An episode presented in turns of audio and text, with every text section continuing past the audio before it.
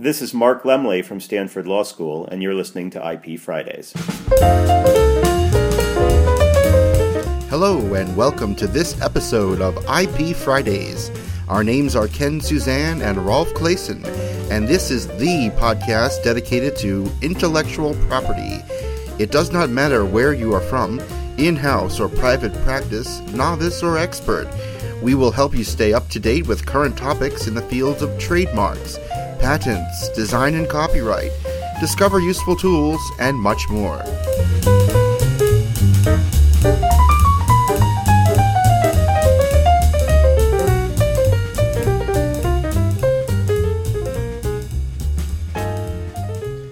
Welcome to episode 57 of IP Fridays. Today we have certainty that Brexit actually happened.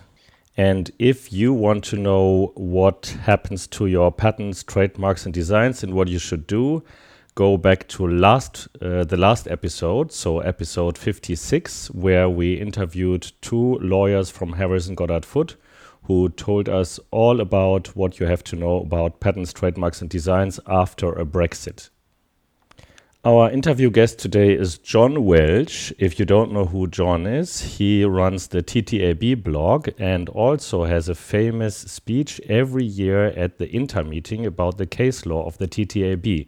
So stay tuned for this interview. Before we head into the interview, Trisha Volpe of Barnes & Thornburg reports why M&Ms are maybe not called M&Ms in the future in Sweden. M&M's turned 75 years old this year, marking the occasion with a new take on an old song. While most Americans can't imagine the candy aisle without the unmistakable M&M brand, candy lovers in Sweden didn't get their first taste of the popular chocolate pieces until 2009.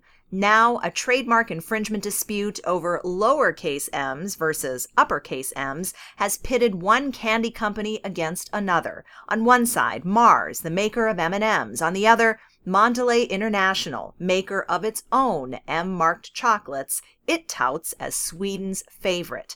A Swedish court ruled earlier this month that the lowercase M&M logo is too similar to the lowercase m used by Mondelez on its chocolate-covered peanut brand Marabou. The BBC reports that if Mars doesn't appeal, it will have to use the capital M&M logo in Sweden starting next month. In a statement, Mars said it has always believed that no confusion exists between the two brands and will have to assess its next steps in Sweden given the court's ruling. Reporting for IP Fridays, I'm Trisha Volpe. Thank you, Trisha. It's always a pleasure to have you on board.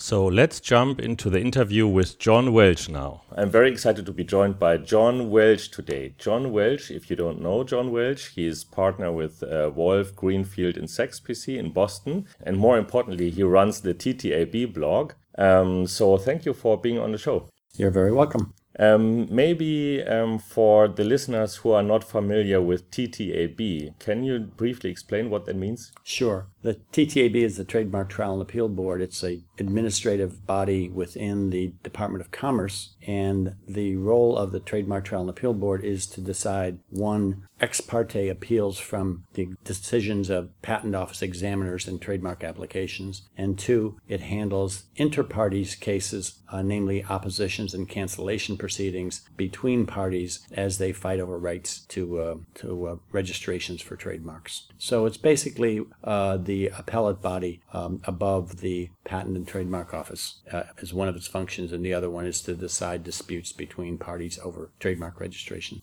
Right. Um, and why I'm asking because uh, you always are one of the highlights every INTA meeting, and where you give an overview of the TTAB cases within the last year um, during INT INTA meetings.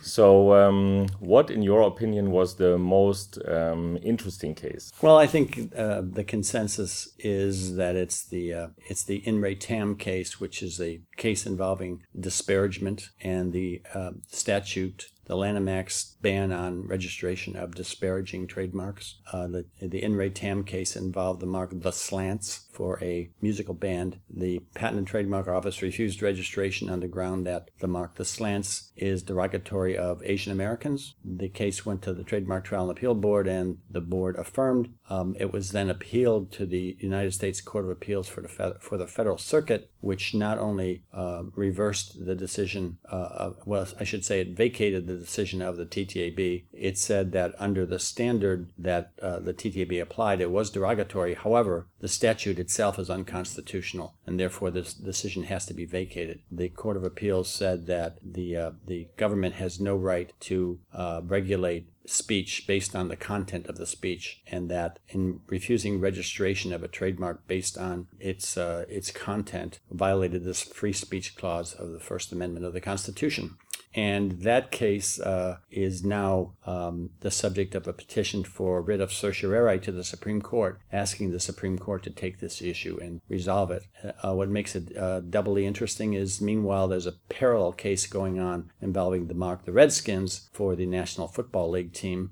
That case is in the Fourth Circuit, a different uh, appellate circuit in the United States. Uh, it's uh, hasn't been decided yet. Nonetheless, Pro Football, which is the uh, party representing the Washington Redskins, has asked the Supreme Court to take that case immediately on certiorari uh, in a rare rare petition called a petition for writ of certiorari before judgment, asking the Supreme Court to take the uh, Redskins case first or combine it with the Slants case and decide them together. So that's raised quite a, a brouhaha in trademark circles. It's very rare that uh, that a section of the statute, trademark statute, would be declared unconstitutional. So it's raised a lot of uh, lot of talk among trademark attorneys, and particularly the Redskins case has gotten a lot of press with the public because it involves a national football team, National Football League team, which uh, means it involves what is probably now the national pastime, or at least the national television pastime. And I really took interest in this case uh, only two days ago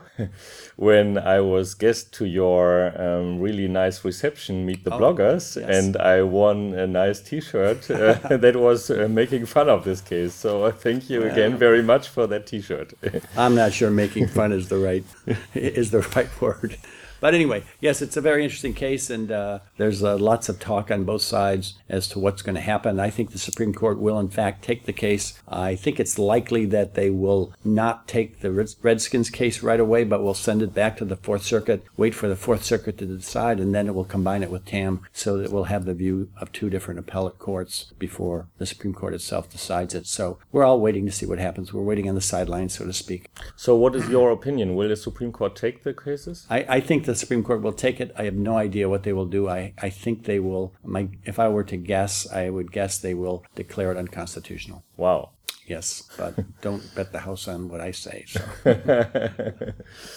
So, what other, um, let's say, broader topics were in were important within the last year in the case law of the well, TTAB? The, uh, uh, another complicated case came out of the TTAB and went to the Court of Appeals. Again, again, the Fourth Circuit Court of Appeals, and it happens to involve the company Bayer, whom I'm sure you're quite familiar with. Um, Bayer uh, petitioned about eight years ago to cancel a registration for the mark Flanax for uh, naproxen sodium product on the ground that the registrant, a, a, very arcane section of the Trademark Act, that the registrant was using the the registered mark to deceive the public as to this, to misrepresent the source of the goods. Now, this is a very strange, unique section of the statute that applies only to cancellation proceedings, and the the whole argument was based on the fact that um, the company in the United States called Belmora, who has has the registration for Flanax, was selling Flanax in the United States, where Bayer does not sell Flanax. Bayer sells Flanax in Mexico; it's the number one uh, analgesic in Mexico, but it doesn't sell in the United States, and uh, admittedly has no intention to do so because it sells Aleve in the United States, which is its naproxen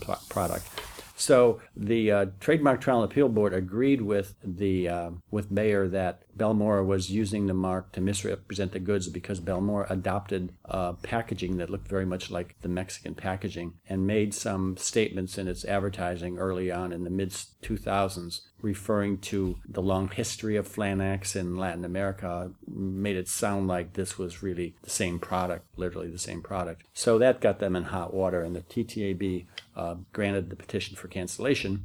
The case then went to the district court in the Eastern District of Virginia, uh, like if I step back for a second, when uh, when a decision is handed down by the TTAB, the uh, the parties have a choice of appealing either to the Court of Appeals for the Federal Circuit based on the exact record as it was made in the trademark office, or they can file a civil action for review in the United States District Court where the case is theoretically starting all over again. So um, Belmora took the case to the Eastern District of Virginia um, uh, on review. Meanwhile, Bayer added counterclaims for, for false advertising and false uh, representation under Lanham Act 43A. So they tacked on claims that were outside the mere TTAB claims. The District Court for the Eastern District of Virginia reversed the TTAB and dismissed the Section 43A claims because it said since Bayer didn't use its mark in the U.S., it has no right to bring these claims. The Fourth Circuit, uh, let me step back. It also said that um, the um,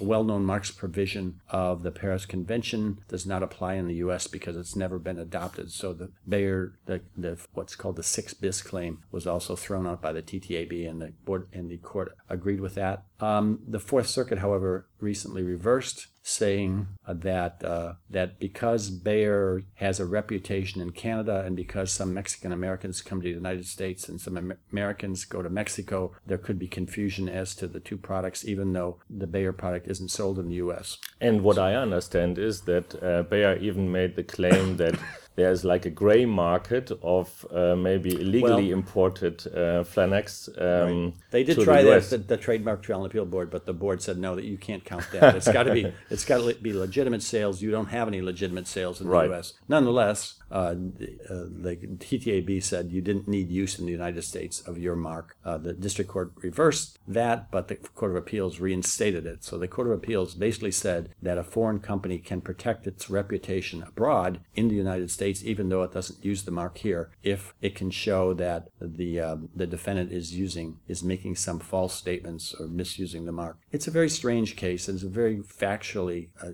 constricted case, I think, because how many big companies have famous marks around the world but don't register it in the U.S., don't apply in the U.S. It's, it's, really kind of a bizarre situation. But nonetheless, it's kind of blown a hole in a fundamental theory of American trademark law, and that is territoriality. You know, if you to enjoy rights in the U.S., you have to use the mark in the United States, and the United States has never adopted the six bis under the Paris Convention. So that's kind of the baseline everybody thought we were working from. And um, uh, Bayer, um, the Bayer Belmora case, certainly put a big crack in that. The Fourth Circuit in making this decision, overruled all prior Fourth Circuit cases on the issue. So it was really kind of a groundbreaking case. Ted Davis, who gave a talk just before me, he does the uh, U.S. review of courtroom cases. I do mostly the TTAB cases, although some are connected. So he talked about the Flanax case, and he picked it as the worst decision of the year. Wow. So it's, uh, I, I, as a footnote, I was one of the attorneys for Belmora um, up to uh, a few weeks ago. Uh, so it was uh, somewhat heartening for Ted to take that view and say it was a bad decision by the Fourth Circuit. My, my co counsel, Marty Schwimmer, and I certainly thought it was a bad decision, and we feel slightly vindicated. Yes. Um, if the listeners want to get a more uh, or more another point of view on this case, uh, they can listen to my interview of Marty, which ah, uh, I had a couple of months ago. But it was very interesting because you had very uh, you had a little different take on the case, mm. so that was very interesting. Um, so, are there any interesting developments that you see in the case law? Um, well, where um, the case law goes, like besides these cases? I think have been things have been been pretty tame at the at the trademark trial and appeal board. All the action has been in the courts of appeals with the with the disparagement cases and uh, and the Flanax case. There's a few other uh,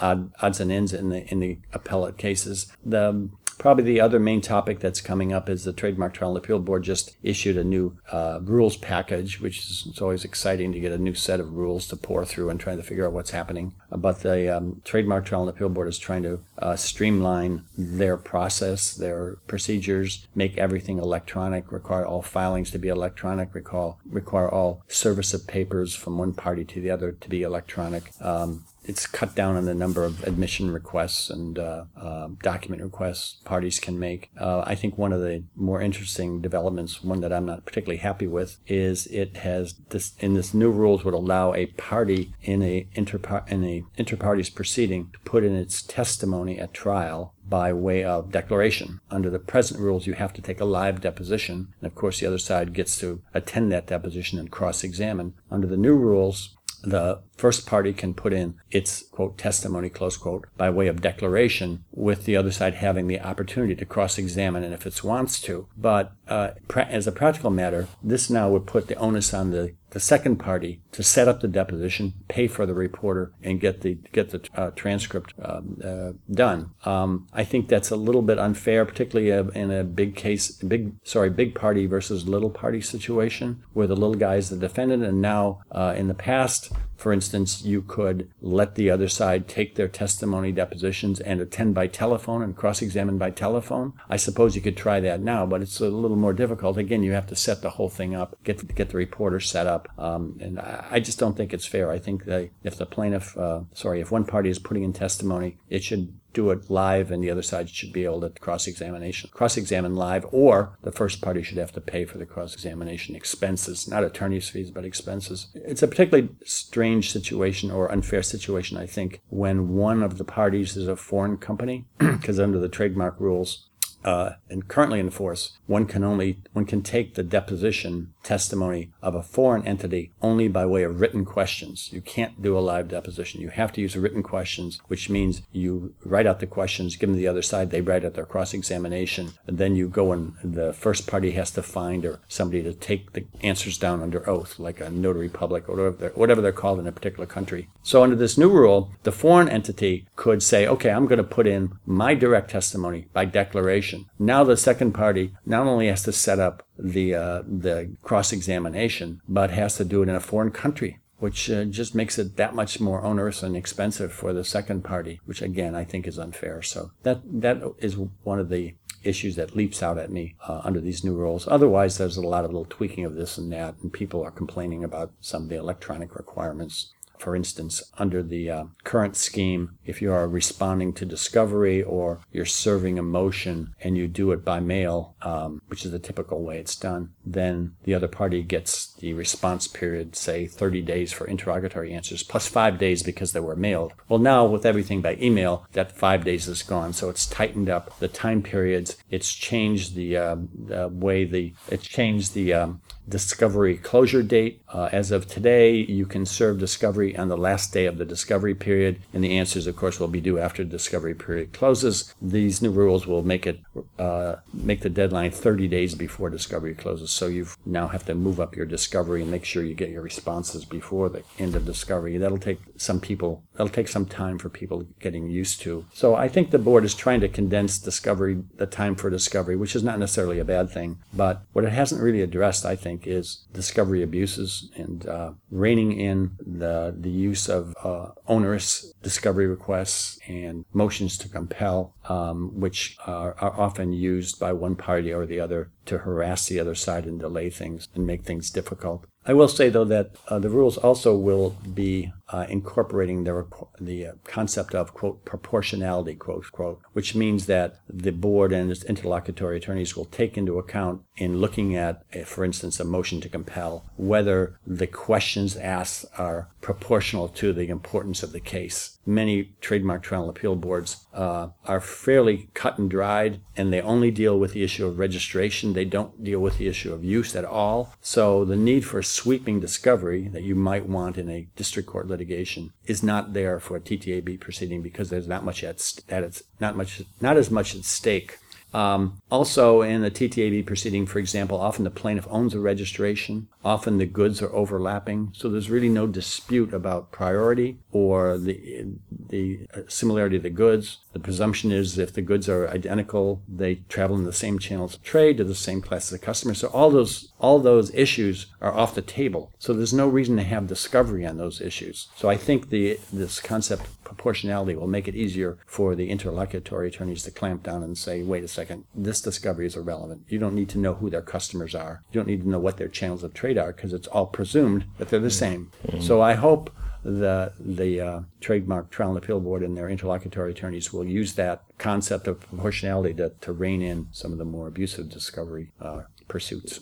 I have a question. Um, were there any noteworthy decisions in the field of non traditional trademarks like sounds or colors or No. these kinds of things? No, it was a pretty dull year. No, there really haven't been any uh, anything of much interest. That's fortunately we have a lot of things going on in the courts because the TTAB decisions for the last year have been pretty mundane. The most exciting thing that happened was a year ago when we had a finally had a fraud claim upheld for the first time in since 2009. If people want to find out more about you, where can they find out more about you? Well, probably uh, if they go to my blog, which is at www.ttablog.com, they can one read my blog and two click on my link to my bio. So that will kill two birds with one stone. So this has been a really interesting interview. Thank you very much. Well, this will be you, of uh, large value for our listeners. It's always a pleasure to talk to you. Yeah, thank you for being on the show. Thank you.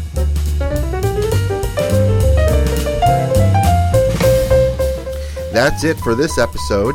If you liked what you heard, please show us your love by visiting ipfridays.com slash love and tweet a link to this show. We would be so grateful if you would do that. It would help us out to get the word out. Also, please subscribe to our podcast at ipfridays.com or on iTunes or Stitcher.com. If you have a question or want to be featured in one of the upcoming episodes, please send us your feedback at ipfridays.com slash feedback. Also, please leave us a review on iTunes. You can go to ipfridays.com slash iTunes and it will take you right to the correct page on iTunes. If you want to get mentioned on this podcast or even have comments within the next episode, please leave us your voicemail at ipfridays.com slash voicemail. You have been listening to an episode of IP Fridays. The views expressed by the participants of this program are their own and do not represent the views of, nor are they endorsed by their respective law firms. None of the content should be considered legal advice. The IP Fridays podcast should not be construed as legal advice or legal opinion on any specific facts or circumstances. The contents of this podcast are intended for general informational purposes only, and you are urged to consult your own lawyer on any specific legal questions. As always, consult a lawyer or patent or trademark attorney. Copyright 2014, all rights reserved.